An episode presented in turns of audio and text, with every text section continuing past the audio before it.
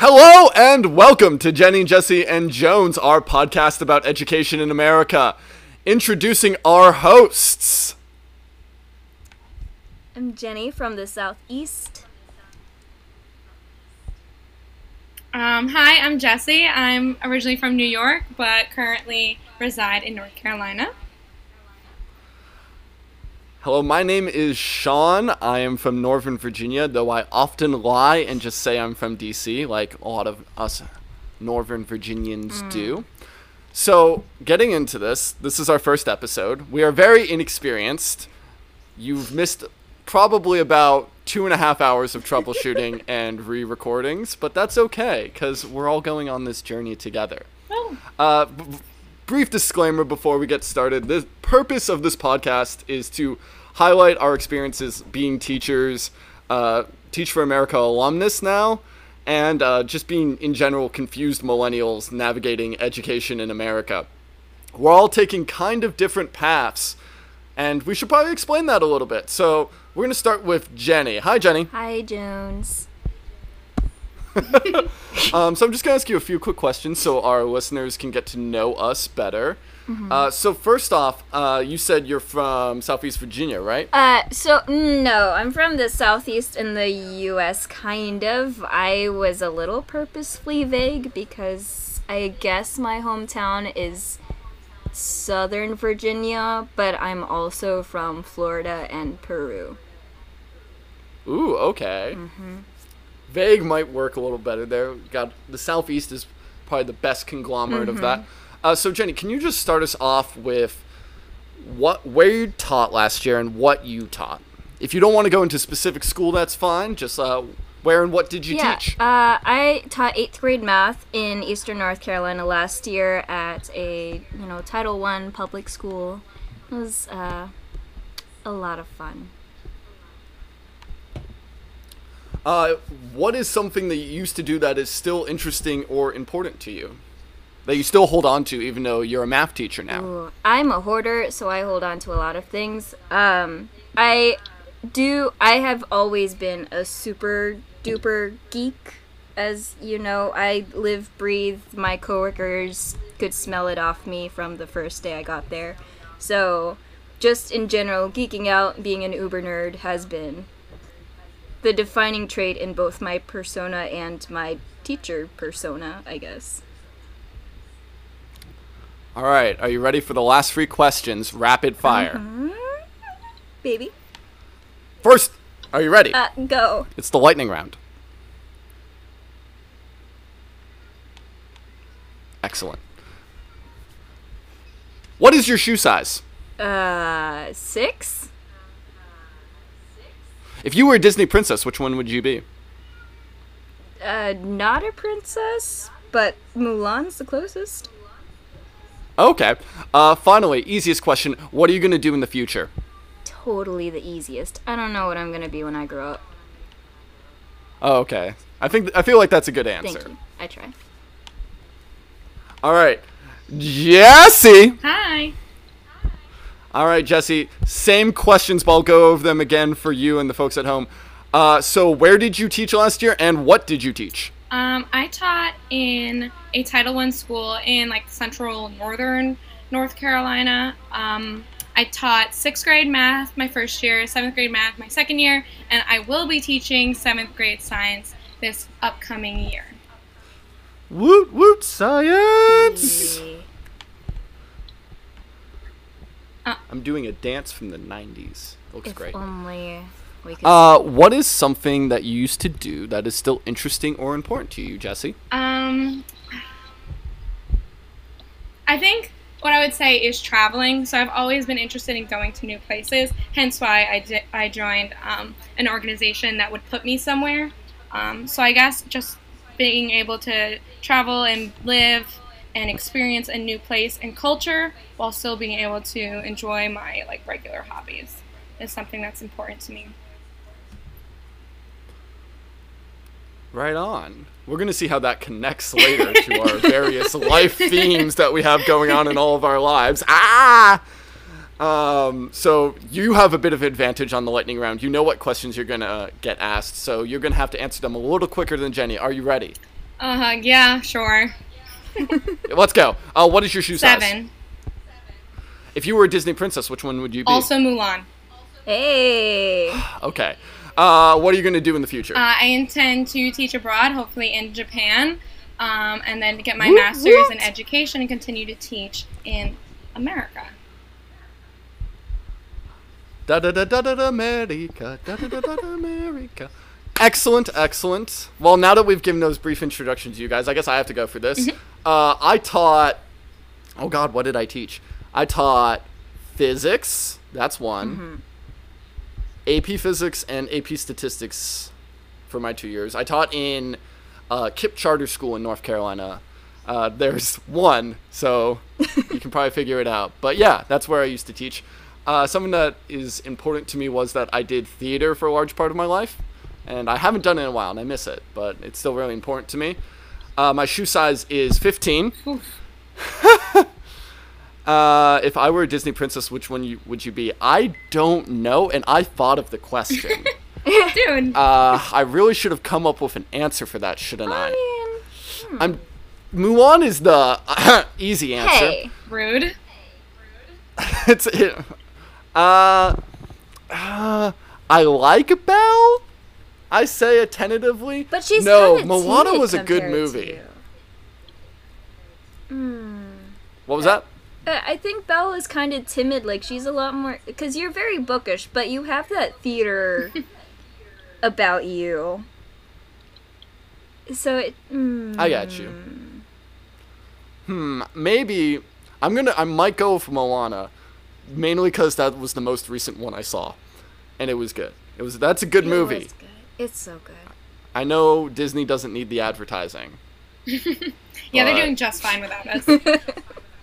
yeah, they don't need the Jenny, Jesse, and Jones endorsement, but maybe they wish they had it. Moana, great movie. Go see it. Not being On sponsored. Netflix. We're fine. Disney sponsor us. Um, no, I'll probably go with Moana. Thank you, by the way. Thank you, Jenny, for um, making me watch that at like seven in the morning. welcome. One morning when we were hanging out. So cute. Adorable. Uh, yeah, those are us. Wait, you forgot the last oh, question. what am I gonna do in the future? Ah. Yeah, I forgot. What are you one. going to do Uh, in the future? so what am? I gonna? I think I'm going to. Well, I know I'm going to. Uh, in approximately from recording this, let's see. Four days. One, two, three, four days. I think that's right. In four days, I'll be flying to Japan to teach English. Thanks. Uh, I'm very, very excited. I'm also incredibly nervous. People were when I t- tell them about this in person, they're like, "Why are you so like muted? Why are you so like in control of your emotions?" It's like because if I think about how excited I am, that excitement is connected to how nervous I am, and I am so underprepared. It's actually kind of insane. But you've packed But and it's gonna be great. right? You you have all your belongings ready. You have your plane ticket. You know what airport you're going at. Like you're ready, right? I know what airport I'm going to, and I have my ticket. hmm I would be lying to say if I was packed right now. But you have started. Do you know how many bags you think you're gonna bring? I- I have bags. I just don't have anything in the bags. Yet. Hmm. Ah, growth mindset, power of yet. Teacher trick right there. oh my goodness. Hmm. Oh yeah, so we should probably like explain with this. I, Um, I think this is practicing reckless optimism, Bones. Could you repeat that, Jenny? Oh. Jenny, are you there? Are you okay, Jenny? Jenny, are you okay? Are you okay? Are you okay, Jenny? You notice this getting cut because I don't, I can't sing. Jenny, are you okay? Are you? That's good. Oh, I didn't even think of Ben. Okay. Ben, are you okay? Oh, you should you should do like sound intermissions. Well, we don't. You, aren't you Oh. supposed to put um like commercials in between them, kind of on podcasts, right? Like you're supposed to promote I something. mean, you can if you're sponsored. well, Does it look like we're getting sponsored? you should get a sponsor. That's not happening. That way we can have breaks. anytime soon.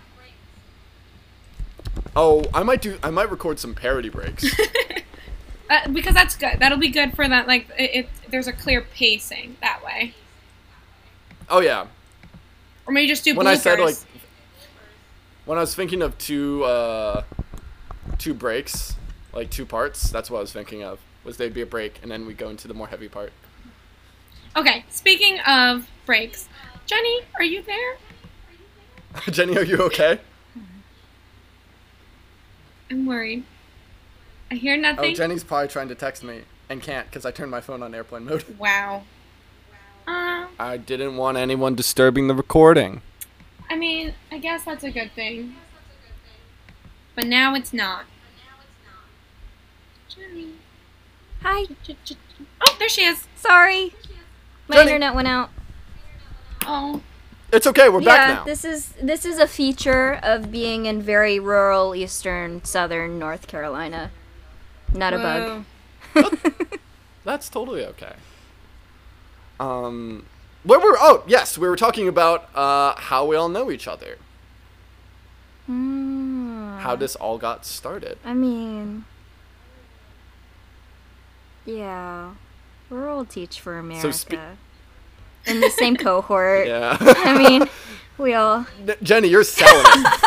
I mean, we were all placed, and and Eastern North Carolina, you know, with Teach for America is one of those places that is always in need of more teachers, and if if you list it anywhere, from what I understand, in in your possibilities of places to be placed, it it will generally be the one you're placed into.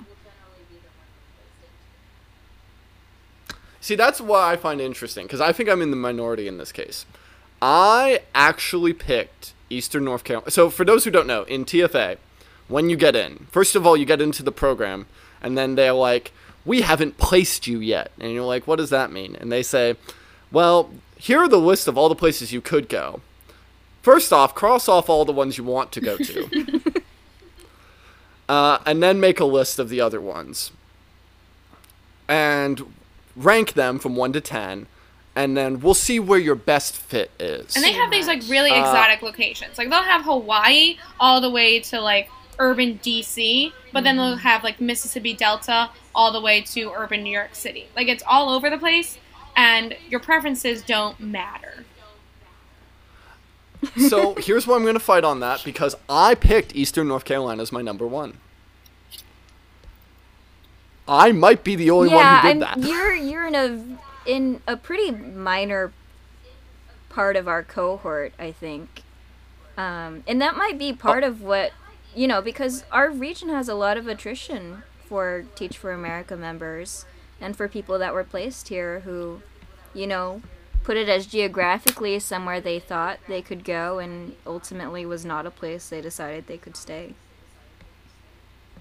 Oh yeah, that's the thing. Well, because for reference, since all of us are Teach for America, Eastern North Carolina, hereby referred to as TFA ENC, because that is way too much to say every time. Uh, the thing is, is that we don't fully have any other connection to any of the other regions, really. In fact, because uh, there's this whole training program that Teach for America does before you, they put their teachers in schools everyone, basically everywhere else, does this thing called Institute, where the, a bunch of different regions come together and learn together and then split apart. Teach for America, Eastern North Carolina, does this thing called residency, which we all teach in North Carolina and don't interact with any of the other regions. So I have no idea, and if you guys do, please enlighten me. I have no idea if our region has an unusually high or unusually low attrition rate. I know there's attrition, but I don't know how it stacks we, we up. have one of the higher attrition rates in all of the TFA um, cohorts. We're one of the oldest TFA cohorts in all of Teach for America. Yes. But we also have one of the highest attrition rates, in part because our area is so widespread and rural. Um, but I think part of it might be that lack of communication because we do have other TFA um, regions in North Carolina. There just isn't a whole lot of crosstalk between them.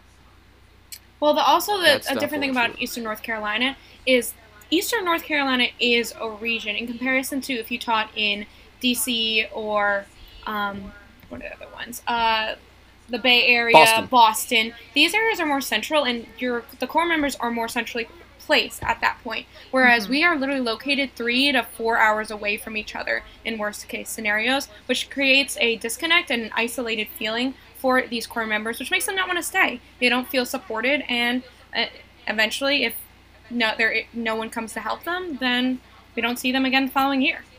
Yeah. Yeah. So, like, to put this in perspective, like how big a region this is, uh, the three of us who knew each other from residency, we were friends during residency, uh, were placed, appro- I guess, two hours away from each of each yeah, other. kind of. Like, we're in this giant triangle where I'm at the north, uh, Jesse's more at the west, and Jenny's in the south. It's like this awkward two hour each way triangle. Which can be a lot, like living in a rural area.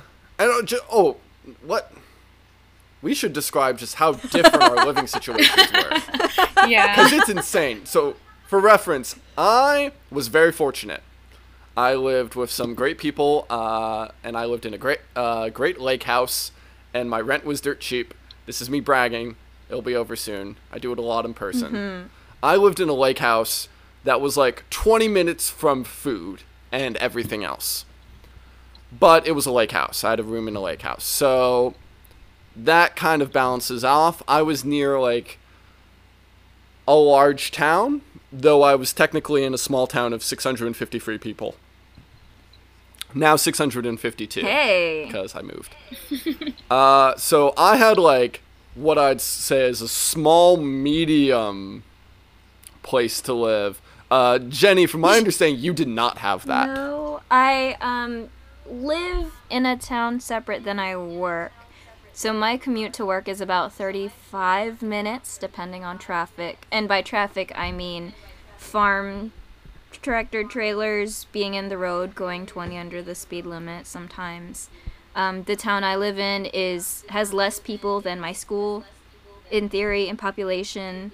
Um, everything around is corn and fields and hogs and it's it's very agricultural here. Everything is about the connections and everyone knows each other or is related to each other in some form or fashion or married into the area. Um, but it's uh, the closest, I guess, medium-sized area is about half an hour from me in the op- opposite direction of school, and um, my living situation. I actually live in a mother-in-law suite of a very sweet and amazing family who ha- who have taken me in as one of their own kids. So in that in that sense, I've been super for- fortunate. And then, so we have small, medium, and very small. Jesse, why don't you tell us about where you lived? Um, well, I was extremely fortunate to be placed in a place where I could live in Durham. Um, my commute is not amazing, but I have every and any amenity that was available to me while I was in New York. So I lived in the heart of Durham. I was I had access to Chapel Hill, Raleigh, um, so many Targets, and uh, when there were Krogers, Krogers, and Harris. I like there was no shortage of food, which was my priority, and no shortage of things to do. So, and I actually even was placed with a few friends that were close by. So at least I also had support there, and we had no that it was it was a it was an ideal situation in the region that we had. that food. So for reference, uh, for our listeners, for both Jones and myself, the drive to the delicious food Jesse is describing is a good, what, hour and a half, two hours away? Yeah, if we If wanted stay to drive to like a city with good food, like Durham or Raleigh, Raleigh's closer, I think, for both of us. It'd be about an hour and a half from our house. Yeah. So good though. Uh, that was the nearest city, r- realistically. The closest like, in terms city. of city is and what you even think. then, I've had friends come down from other cities and be like, "This is not a city." So it's no like mega metropolis either. Yeah, because I think Charlotte's the biggest city in North Yes. Carolina, which I actually haven't. I've never been to Charlotte. Charlotte- Really? we would have had a very different experience if we were placed in Charlotte, Oh, just yeah. because of how different it is compared to Eastern North Carolina and the Research Triangle too. Mm-hmm. Yeah, I could have put Charlotte, and for some reason I didn't, and I don't remember You why. wouldn't have gotten in I think. I wanted to be more. oh, thanks, thanks, Jesse. thanks for that boost of confidence. I appreciate it. You're it. welcome. Just because ENC was a higher need area, Mm-hmm. not because you're not wanted there. Nah, yeah, yeah. No, it's wild. Okay, so quick story time. Uh, I wanted to be a physics teacher. I knew that in my senior year of college. I, when I interviewed for TFA, I interviewed. I did a physics lesson. I said I was good at physics. Let's do this. Uh, here's the thing about North Carolina, for those who aren't aware, is North Carolina is one of those states where there is no distinction between the science teachers. So what I mean by that is is that if you teach secondary science, high school science, you don't you're not listed as a biology teacher. You're not listed as a chemistry teacher. You're not listed as a physics teacher. In the eyes of the state of North Carolina, you are a high school science teacher, which means that you might not know a thing about rocks, but you're going to teach about rocks. Earth science. earth science. So much so I had to take a praxis, uh, a teacher test basically, on every scientific thing. Most of which I had no idea what was going on. They asked me about clouds, I was so unprepared. Yeah, that was fun. I well because for all of us entering as well, we had to take the praxis for both math and science. Um, I'm not sure if that's in general true of all TFA sites or just North Carolina ones. I, it's probably just for Yeah. North Carolina. But yeah, being um, we, we kind of were like the STEM side versus like the ELA and social studies were dual certified, so the math and science became the dual certified. Um, but same with the math department is that you were counted as a secondary math teacher, secondary science teacher. You could teach anything from sixth grade math or fifth grade math all the way until 12th grade math, which are Oh, yeah. completely different. And the way that um, North Carolina education um, has planned math out is it's not in high school you do one type of math each year. It's actually grouped math. So instead of doing algebra, geometry, trig, and whatever calculus, instead it's math one, math two, math three, where they're actually all grouped together. So yeah, it's very similar to science. It's not that you're you're a trig teacher, you're a calc teacher, you're a secondary math teacher. And here's the underlying problem with that is that like with science it's usually pretty okay cuz schools can figure out what you can and can't teach. Like if I interviewed at a school and they're like teach biology, if I was a responsible person I would say no, I can't do that. That's not accusing people in North Carolina of being responsible. Please don't ever think I'm accusing North Carolina of being responsible. But for math, it's really bad because in the rest of the country, in most states, like you specialize in a math. Like, yeah, there's some wiggle room, but like, listen, just because you can teach algebra does not mean you can teach geometry. So when you put, when you combine all the subjects to make math 1, math 2, math 3, you have essentially made it so that most teachers know most but not all of the material. At least that's my understanding. You can fight back on me because I didn't. I only taught AP Stats, so I don't really. I feel a little devil's advocate because I did almost apply to a math education PhD program where they do specialize in like secondary versus primary math education and um, the only the only issue I find with the lack of specializ- specialization is that you often get teachers who don't at the core understand the base sometimes not always because you do have a lot of you know different varieties of people in any job or profession. But you have a, a, a good bunch of people who you know got through the praxis but didn't necessarily go through the upper levels of math so you can't level the mathematics as necessary in case our students do go off to college or careers that require a very deep understanding of their math if that makes sense That's super fair. because if you understand it at a high but level you I would also say it. kind of that's true. I I think one of the issues is when especially when upper level math teachers come in and they don't and they didn't specialize in math. Oh, that's true. You like It's you, you can get up to like I feel like yeah, cuz in middle school like you can get away with that. Yeah, you can. I say that cuz I know I'm talking to I know I'm talking to Jesse who did not specialize in math. Yeah, um, my major was Jesse, why don't you tell us- psychology. I took one statistics course, which qualified me to teach math. Which I'm not saying I'm underqualified, but I am underqualified. Oh, I didn't realize you were a psych major. Yeah, you didn't get that from me. Yeah. Oh. I mean, you probably mentioned it at some point. Oh. Yeah. Oh my gosh. J- Jesse, you were actually the issue with my model. With- oh no no no! You and there are these two other teachers who taught at my school. Shout out to Torrance and Edwards, who were also psych majors and taught Math One and Math Two basically. Go for them. Um, and I feel like Math Two is the line. Okay. Can't cross over if into you math did- three, is what you're saying. Yeah, it's like once you get to Math 3, which uh, for rough like level equivalents for everyone else, that's like Algebra 2, basically. Uh, once you get into that, if you didn't like study a lot of math or do a decent amount of math, like I, I was a physics major, I did math. I can do math. I'm not great at it, but I can do it. I feel like once you get into that range, like it starts getting a little iffy. Mainly because, like, in Math 1 and Math 2, you can just learn Math 1, Math 2, Algebra 1, Geometry. But when you get to Math 3 and above, you need to understand your course and all the other courses that came before it to teach it properly. So, eh, thank you for coming to my TED Talk. hmm.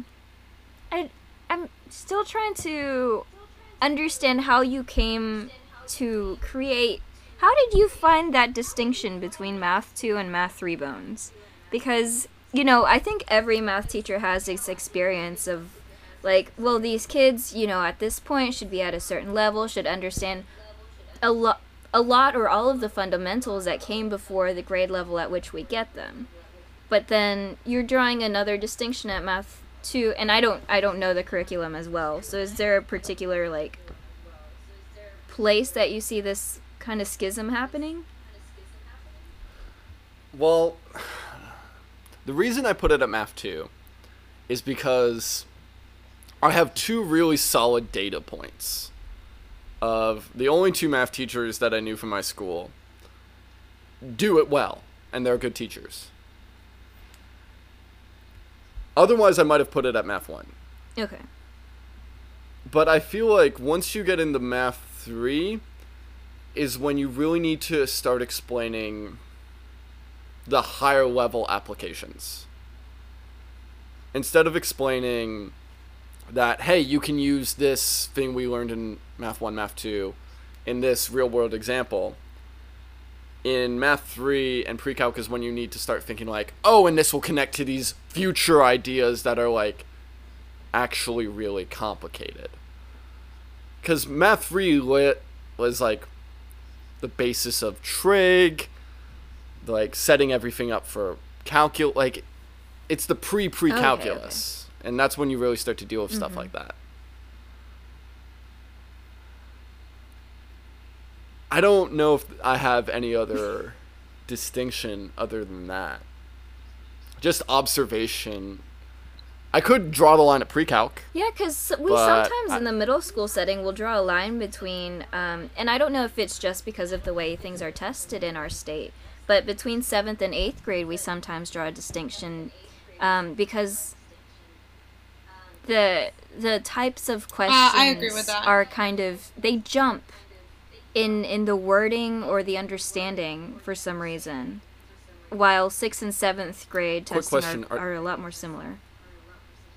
So wait, quick question about this: Is like seven, seventh grade math and eighth grade math are those like levels of math? Uh, in North Carolina, just like- kind of, ish. I have to say, Okay. sixth grade and seventh grade math are almost completely identical, just because I literally taught them back to back. Um, I mean, there is some like we went from one-step equations in sixth grade to two-step equations in seventh grade. But the thing about those two years is I like I being uh, the sixth grade and seventh grade math teacher, I was very e- it was very easy for me to teach those two years because they were so similar. But if I went to eighth grade, they actually have to have those foundations pre packaged in their brains before they can move on because then they have to actually start graphing those line graphs. They have to start. There's like mm-hmm. a little bit more in eighth grade, which is why they don't necessarily. Um, why there is that line between seventh grade and eighth grade, at least yeah. in my experience. Yeah, eighth grade we jump from rehashing two-step equations to multi-step and however number of steps, and that just and and being able to decipher that from different contextual situations and it it blows minds of teenagers everywhere apparently so it's it's very weird so as you guys are middle school math teachers i have to ask like because i don't really think i have a good understanding of this when you get your students would you say that they are adequately prepared for the math that you are teaching them are they coming in on level, or are you having to bring them up to level? Well, for Marquette, uh, for seventh grade, I taught them the year before, so I already knew what setbacks or um, strengths these students had. Um, but from in my first year as teaching and being able to reflect on it now, I think my students were um, greatly deprived in their elementary education because they didn't know the, the simple foundations of math, like the multiplication tables, which it was just so ingrained into um, the, the adults that at, that were at my school. They were like, I don't understand why our kids don't know um, their multiplication tables. We had to stand in a line and say them in front of a, in front of the class when we were their age. And I was like, yeah, I don't know where the disconnect went or, or why it is. So I do think that they were underserved and um, we had to fill in those gaps. By filling in those gaps, then something else is um, is left out. So. Yeah, mm. I, I, I, I would agree that I. Mm. I, I wonder though if some of that I don't know if you've ever seen some of the elementary math questions before, um, Jesse, but they are they warp how you have to think about the math sometimes. It's it's like you almost have to create mental mazes without being able to build that rote foundation. Which is very weird. I'm I wish I could pull one up right now to like read out loud. Because I saw one during one of my PDs once and it just blew all our minds that elementary school babies had to try and figure out these complex kind of complex word problems and you know no wonder they didn't have a foundation by the time they they reached us? Well, I think the North Carolina has recently, very recently, changed their math curriculum because we were what North Carolina was once one of the worst um, education uh, states in the United States. But now that they've created more rigorous curriculum, I think they're trying to catch up. Like mm-hmm. just this year, they changed the way um, state testing uh, for math uh, worked, so we don't even get their scores back until early September or something like that when they took yeah. their test in late May, early June. Mm-hmm. So I think they are trying to correct what has been so flawed in the past, but the kids and the teachers are not um, are not as involved with these decisions because. Yeah. If at all, if at all, exactly. so that that's probably where all this disconnect is coming from. All right, you brought up such an important point, and this is really important for people that don't know about North Carolina. North Carolina, in terms of colleges, is one of the best states in the country. I can only think of maybe three or four states that would place above it in the college level. The secondary and elementary level, especially in public education, and this is not a value judgment. This is just an experience that I found, an experience I think has been seen generally by others, is garbage. Like, it's bad. It is, like, there's a reason TFA has three different regions in North Carolina. Because they and need it. I know people are working very hard to fix this. Like the teachers work hard. Like I, I haven't met too many teachers that don't work really hard to try to improve and help their kids. Uh, and I can see the kids working, especially the kids I taught, because those were the kids I mainly saw. And it's not meant to be a value judgment, but just like something went wrong. Yeah, I. What What do you guys think went wrong? Because I've heard a lot of opinions from a lot of teachers, both new and seasoned, TFA, and not charter, not private, public, what have you. And everyone's got a few different points, but I'm curious on what both of you think because we all teach different grade levels and have different experiences here. Well, I think I just said my. Oh, so for ref, I for reference, KIPP is a public charter. So for those of you that don't know what a public charter is, it basically means uh, if you sign up, you can go to the school unless we don't have enough seats, and then people are put into a lottery to get in. So it's still public; anyone can go, and it pulls people from all around the region. But it's separate. It's kind of like a magnet school, except it's open to everyone, and it's not. It doesn't select based on scale. It's just like, did you sign up? Uh, that said, this we had longer school days, and we worked really, really hard to get 100% college acceptance. Our graduating seniors always had that. We're going to get into that later. Maybe not t- this week. Maybe not today, because that's a lot. But what I would say is like, I see a lot of really hard work to overcome a lack of knowledge, education, skill set, what have you, early on. Because all the students I taught never like never went to KIPP until fifth grade. So for me, I like something in my mind is happening K through four. Oh, middle school in North Carolina is five, six, seven, eight, just for reference. K through four, something's been happening that's been like setting our kids back.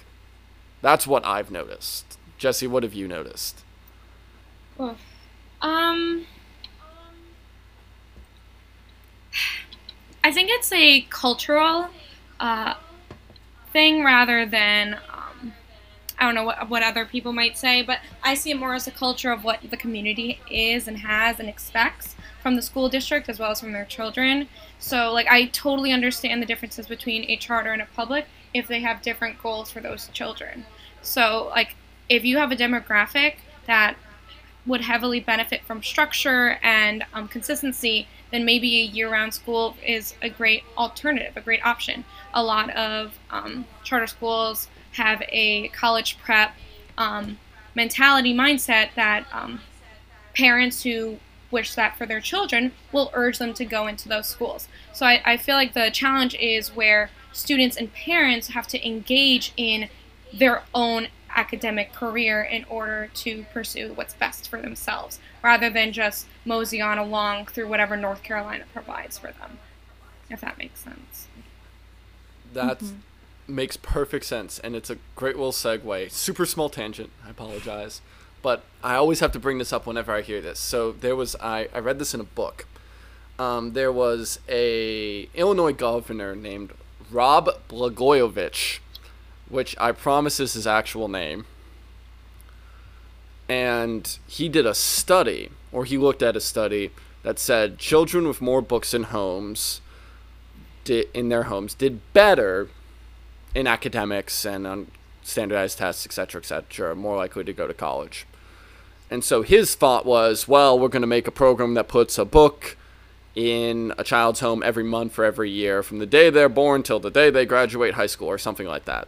Just give it's basically a giant book drive for the entire state of Illinois. But then when they re-looked into the study, what they found is that it wasn't the fact that there were books in the house that were what was like causing these students to do better. It's the idea that the families and the parents and the households that already had books valued education and therefore were more likely to encourage their students and or like their kids and everyone to value education more. and this is not saying like North Carolina doesn't value education. That this is that is not the blanket statement we're saying or I'm saying. But I think that like kind of speaks to the culture is like sometimes it's very hard to show the effects of education. And I know my charter public charter is a college prep school and they focus a lot on reaching out to families and like highlighting the benefits of a college degree, etc., etc., to highlight the benefits I know I said that twice, of going to college and of education.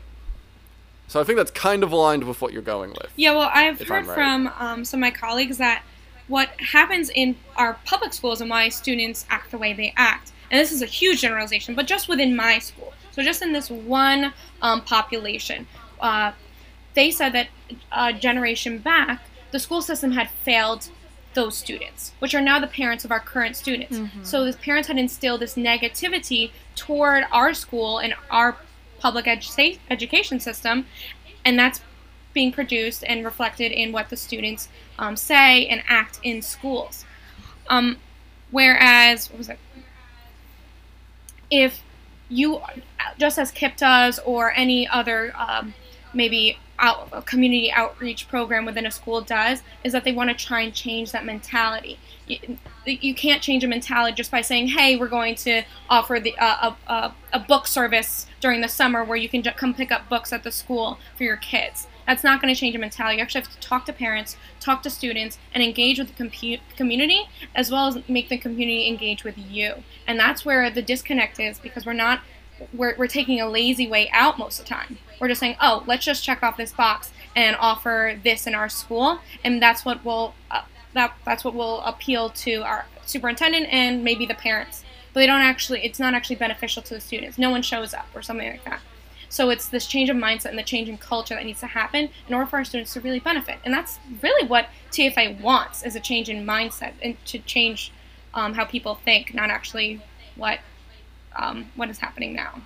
Right, but I think we end up with this this schism of like um, t- show and don't tell because we could tell our kids all day long.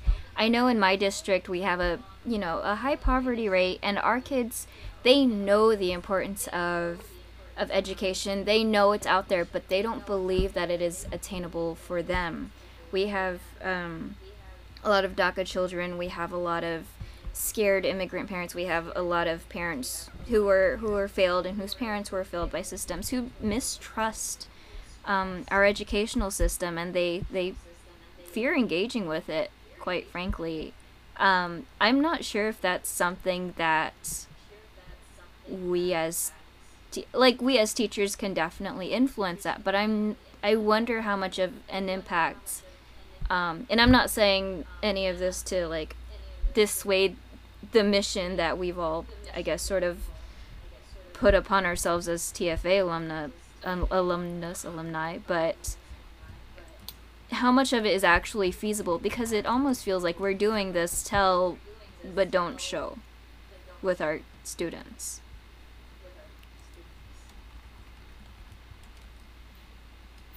I agree. And I think it connects really easily to what Jesse said about just like laziness. It's uh, like it's not it's not that people are lazy. I think it's just that it's hard. Uh, and of course, that mission you're referring to, Jenny, I'm going to say it because TFA will love that I said it. I think they'll shower us with a sponsorship. Hmm. Definitely, if we say it. One day, all children in our nation will have the opportunity to attain an excellent education. You have no idea how many times you're going to hear that if you join TFA. Ooh! Ooh, big question. Big question. Would you recommend TFA to anyone? I would not recommend it uh, just to anyone, but I would recommend it. I think that's my answer. Is that it I would never give a blanket recommendation to everyone. But if I knew the person and I knew they'd be a good fit, I'd recommend mm-hmm. it to mm-hmm. them. I think if it fit in with their goals, like if they were if they had some idea of going into teaching anyway and potentially making a career however long out of it, and being well, that's where they to say engulf themselves like in there's it. Yeah, there's a stigma against TFA because of that. Um, the, they they gather uh, young adults who not necessarily will want to continue in the education field post two years. So I, I, I think Jenny's right. If we if TFA actually sought, well, I don't know how they could do it, but if they were able to seek out more specifically a population that would like to continue pursuing education post TFA, then we would have a very different um, idea of what TFA can do. Yeah, the thing that TFA always says is that we're a that we train leaders. TFA trains leaders. it- it's not, tr- not exactly. teachers. It's to build that, I guess, the networking, the web of TFA alumni who can support each other in making bigger policy changes. I believe is was the Oh, original goal, rather than having, you know, very experienced, uh, qualified teachers, which, you know, mixed feelings about because I think we all came in a little bit um, underqualified, should I say? Um, Um, I'm going to both agree and disagree. yeah. I I don't know if that's a Uh, word. I think we're we were underprepared. Uh, but I would hesitate to say. I mean, unqualified by like what I would By want. teacher preparation, a TFA person to be. But so Yeah. are education majors. Well, here's the thing. Okay, so Because they focus on pedagogy and It's one of these two numbers. Sorry. No, you're fine. Um, one of the two numbers. So, like, for people that applied our corps year, we're corps year 2017. Uh, I believe it's either 14 or 11% of people who applied got into TFA. Mhm. I think that's generally their numbers. I, I, I can't remember which one it was, but yeah, I think that's generally what they find, which always flabbergasts me. Because I felt so unprepared going in. Makes you wonder who they said no to. That's what boggles me. So here's the thing. Okay, love TFA ENC. Love the people that uh, we were all in secondary education. They're all amazing people. And for the ones that stayed, they became incredible, incredible teachers. Very proud of them. Some of them, who I we only had very brief interactions with, I just wonder, and especially if you include 2018, not to put corps year 2018 on blast, but I've met some people and just been like, "You were let in? You don't know math." Oh my goodness. That, I, I'm not going to put anyone on blast, but there was a math teacher who failed the math practice three times. Yeah. I think also there should be a point of self awareness about whether or not you are qualified or could be qualified for this position. Like you can't go in there thinking, "Oh, I took I took a course of French in high school. Like I could totally teach French at a public school level." Like no, like you need to know something about yourself to be like, "I can't do TFA." So maybe there was just um, I don't know how marketing. Maybe TFA's marketing team is not doing so hot. They're just saying anybody and everybody can join TFA but the, the yeah the the new corps gr- uh, group was not ideal for. Um, I mean, the majority of them in my cohort left. I think I had um, eleven leave by winter break, and my cohort was like maybe even like twenty people tops. So that's just that's that's poor. That's that's poorly done. I don't know if it's necessarily marketing so much as I think marketing is a small part of it, but I think it's uh, Oh, the when they decide who gets in. I don't know. It might be recruiters too, because that's the population sample that TFA has to choose from. So let's say, what if that was the top of the barrel? What if that was the the, the pick of the litter, and just everyone else was ugh? So I, I don't. If there's That's that's hilarious and terrifying at the same time, Jesse. It makes you wonder. Yeah.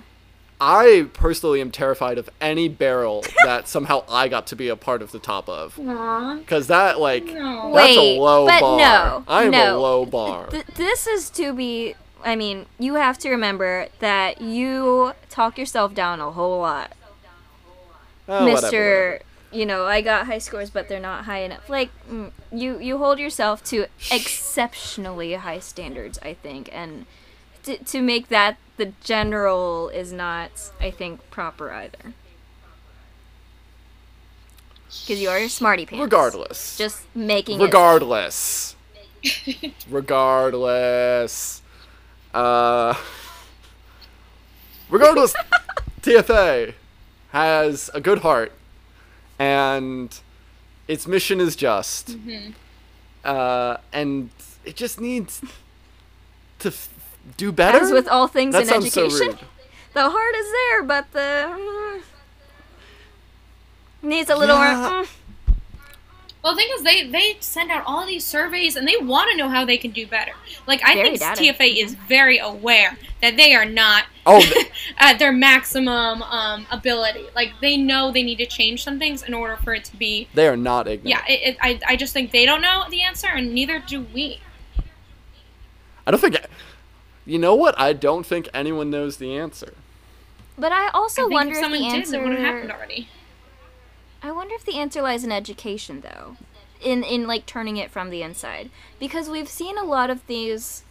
And I hate to pull like a freakonomics, like maybe this bizarre thing on the outside is working on this thing on the inside, but you know, North Carolina has had its up and downs. It it's always chasing a changing goal, I think, with education and the different grade levels, which might be part of the disconnect we see as well. But we also have a huge amount of wealth inequality. There's very apparent, at least in my area, old money versus no money, I suppose. And I I just so much of what I see almost feels like learned helplessness. And I'm not sure that that's something that within our schools we have the power to actually like that is a huge that has a lot of inertia. And we're just little toothpicks picking at this giant bowling ball and you know, not really moving it all that much. Uh, Jenny, thank you. The teacher in me is beaming because you said the word inertia in an actual sentence. So first of all, thank you. Welcome. You have warmed my heart tonight. Uh, I couldn't agree more. It, I'm going to Japan. So one of the reasons I'm going to Japan is because I want to see the Japanese education system. Yes. Uh, because it's better than the American Their education teacher system. Significantly different. is in out of this world compared to ours. Is it not? Yeah, I think Japan Like they have a is- very intense. I don't know what they're. Program. And They do. And they also have a think they're cultural ranked- different understanding of what teachers are and do, and Oh, like yeah. there there's a different set, sense of value in that. And America just isn't there. Yeah, we're not babysitters. Yeah. babysitters. Well, that's over what. I kind of want to explore is because Japan's top ten mm-hmm. easily, and I want to see if it's like something we're doing in our school Or as a nation. that needs to change, or the nation. Oh man. and that's like Oh, the man. greatest fear is it's a national problem, which it for sure is. Let's let, let's not say like is not. it like if like no, it is a national Yes. crisis. Um, but yeah, then no one's doing anything about it, or at least no one with power is. to have power. Don't forget this coming November. Please vote. Don't forget to vote. Put it on your calendar. Don't forget to vote. It's not a. It's, people are like it's not an election year, year. and I want you to know that I did air quotes around that sentence because it is an election year. Every year is an election year. So go vote. I have an excuse for doing an absentee. I'm not in the country, but I'm still doing my absentee. You guys have no excuse. Go vote. Well, yeah, Don't worry. I'm gonna. Of course. Yeah, I, I think all young people vote now. Is that true? No, That's not actually true. No, not not all young people. More young people. More young That is people true. than before, but I think you're also you- you're seeing a lot of disheartened millennials.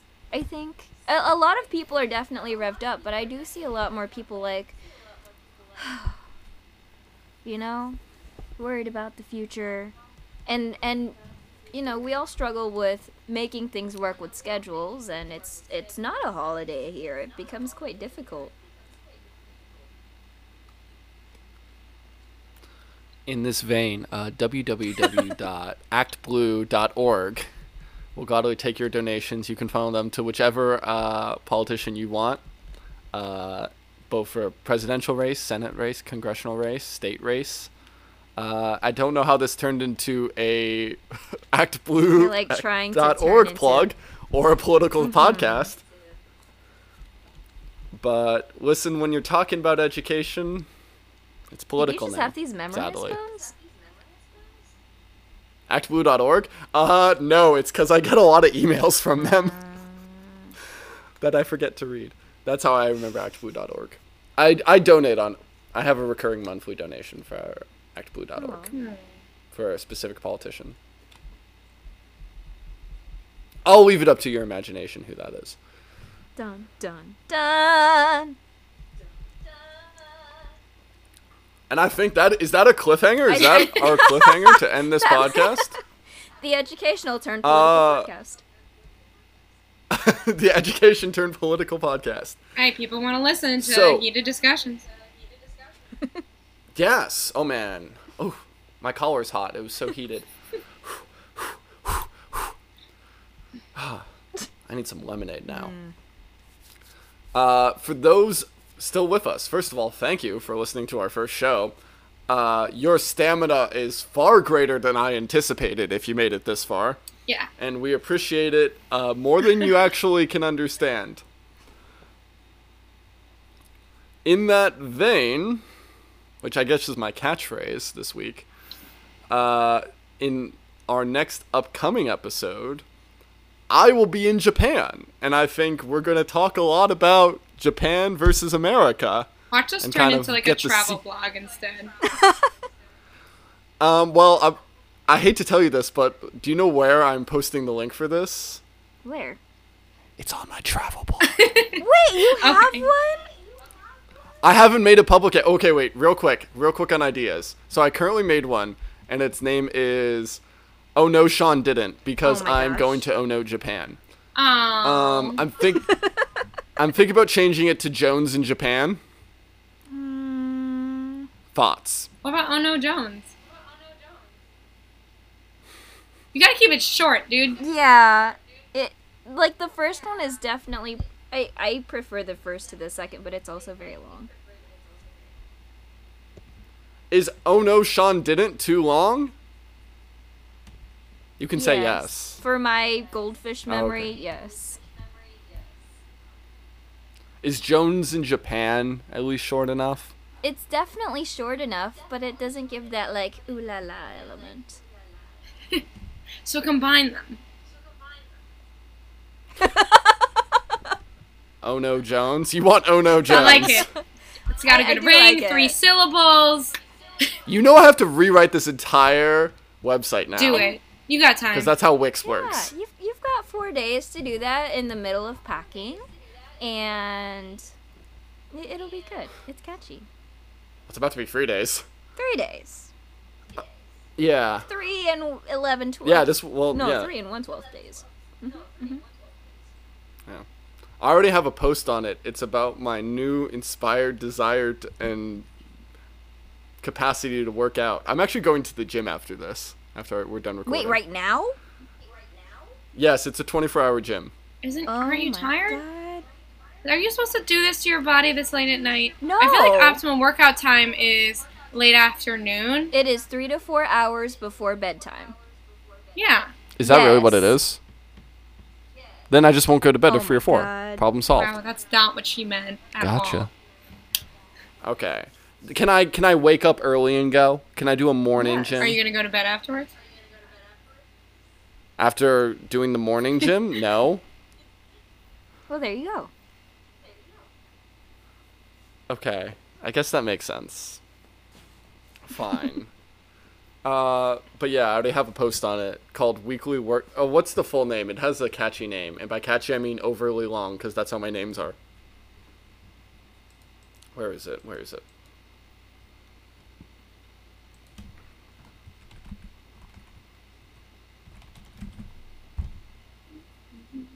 Uh, Wix.